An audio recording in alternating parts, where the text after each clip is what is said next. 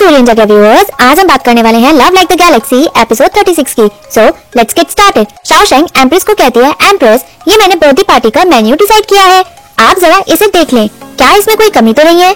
Empress menu खोलती है और कहती है, मुझे लगता है ये सही नहीं है, लोग कहते हैं कि सबऑर्डिनेट अपने लीडर को फॉलो करते हैं, इस तरह की पार्टी में मैजेस्टी प्रमोट करते हैं, अगर सब कुछ अच्छा हुआ तो, नहीं तो किए करार पे पानी फिर जाएगा, ये नहीं हो सकता, मैं मैजेस्टी से इन सब के बारे में बात करूंगी। शाओशेंग उसे रोकती है और कहती है, रहने दो एम्प्रेस, सारे ऑफिशियल हार्ड वर्क कर रहे हैं, या तो वो स्टडी करते हैं स्कूल्स ताकि वो मैजेस्टी से फेवर मांग सके, या फिर वो एक दूसरे से लड़ते हैं for an official position, empress आप उनकी सक्सेस के बीच में ना आए। एम्प्रेस कहती है, तुम क्या कहना चाहती हो। शाओशेंग कहती है, मेरा मतलब है आप एम्प्रेस होने से पहले मैजेस्टी की वाइफ है, अगर आप मैजेस्टी को एडवाइस ही देना चाहती हैं तो क्यों ना आप उन्हें ऐसे कहें, सिंस पुराने टाइम से मैरिड कपल दो जिस्म एक जान है, मैं अपने हस्बैंड को कैसे अलाउ कर सकती हूँ कि वो साधारण डिशेस खाएं जिसमें मैं डिफरेंट डिशेस को एंजॉय करके खाती हूँ।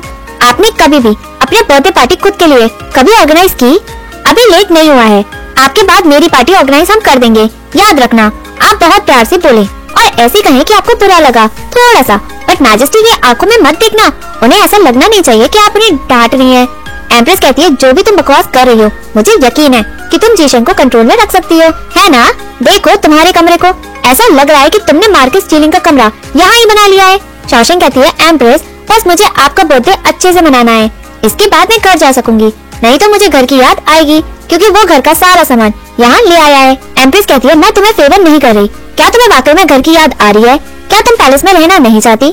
शाओशेंग हंसती है और कहती है, क्या आप मुझे ये फेवर नहीं कर सकती।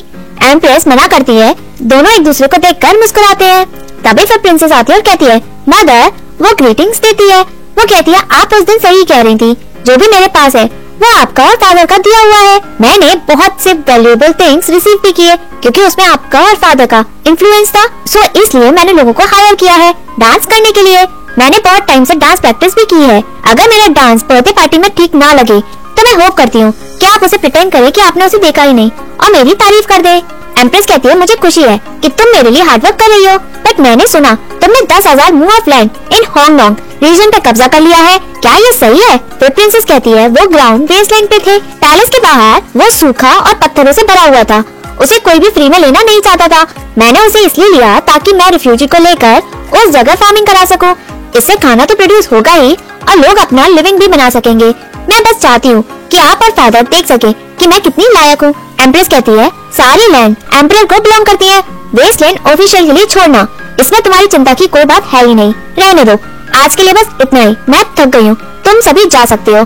फिर प्रिंसेस कहती है, मुझे कोई फर्क नहीं पड़ता, बट अगर आप लिंग बुई की साइड लेंगी और आपको मुझसे ज्यादा मिलिट्री जनरल की बेटी पे ट्रस्ट है, मैंने सुना शाओशेंग चांगवेई पैलेस की देखरेख कर रही है, वो डेजर्ट भी बना रही है और वो सब्जियां भी उगा रही है, उसे पनिश करने के बजाय रिवॉर्ड दिए जा रहे हैं, बट जब भी मैं कुछ भी करने जाती हूँ आप मुझे सपोर्ट तो क्या मुझे डांटने लग जाती है।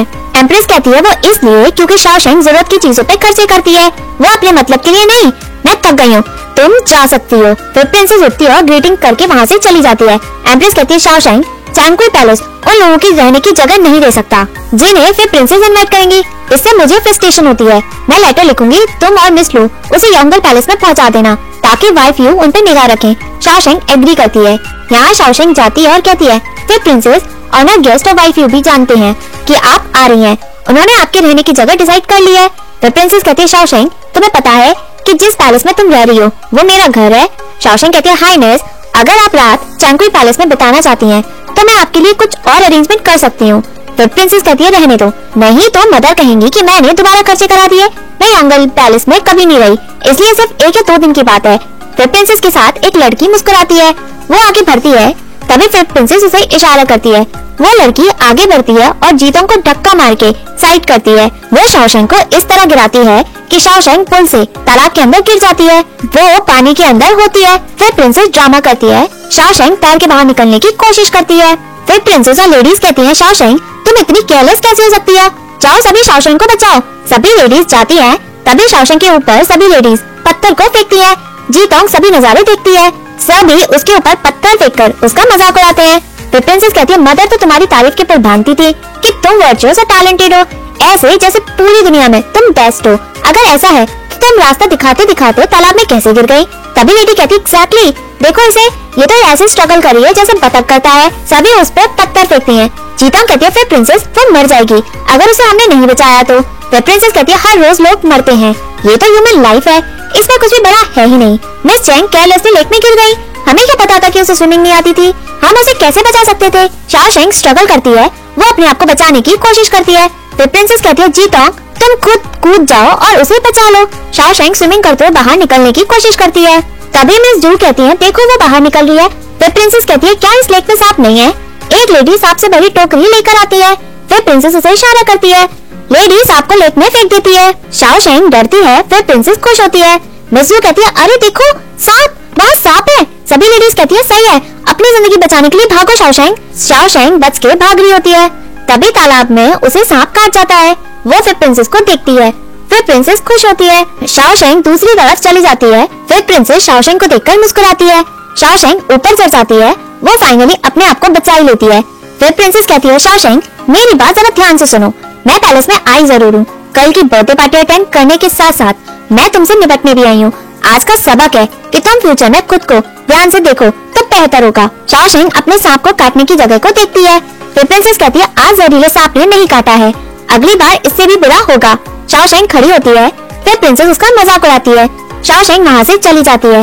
मिस जू कहती है फिर प्रिंसेस अब वो हमारे साथ क्या करने वाली है? फिर प्रिंसेस कहती है वो कर भी क्या सकती है, कोई भी यहाँ है ही नहीं, हम मना कर देंगे। मिस लू क्या आपने कुछ देखा?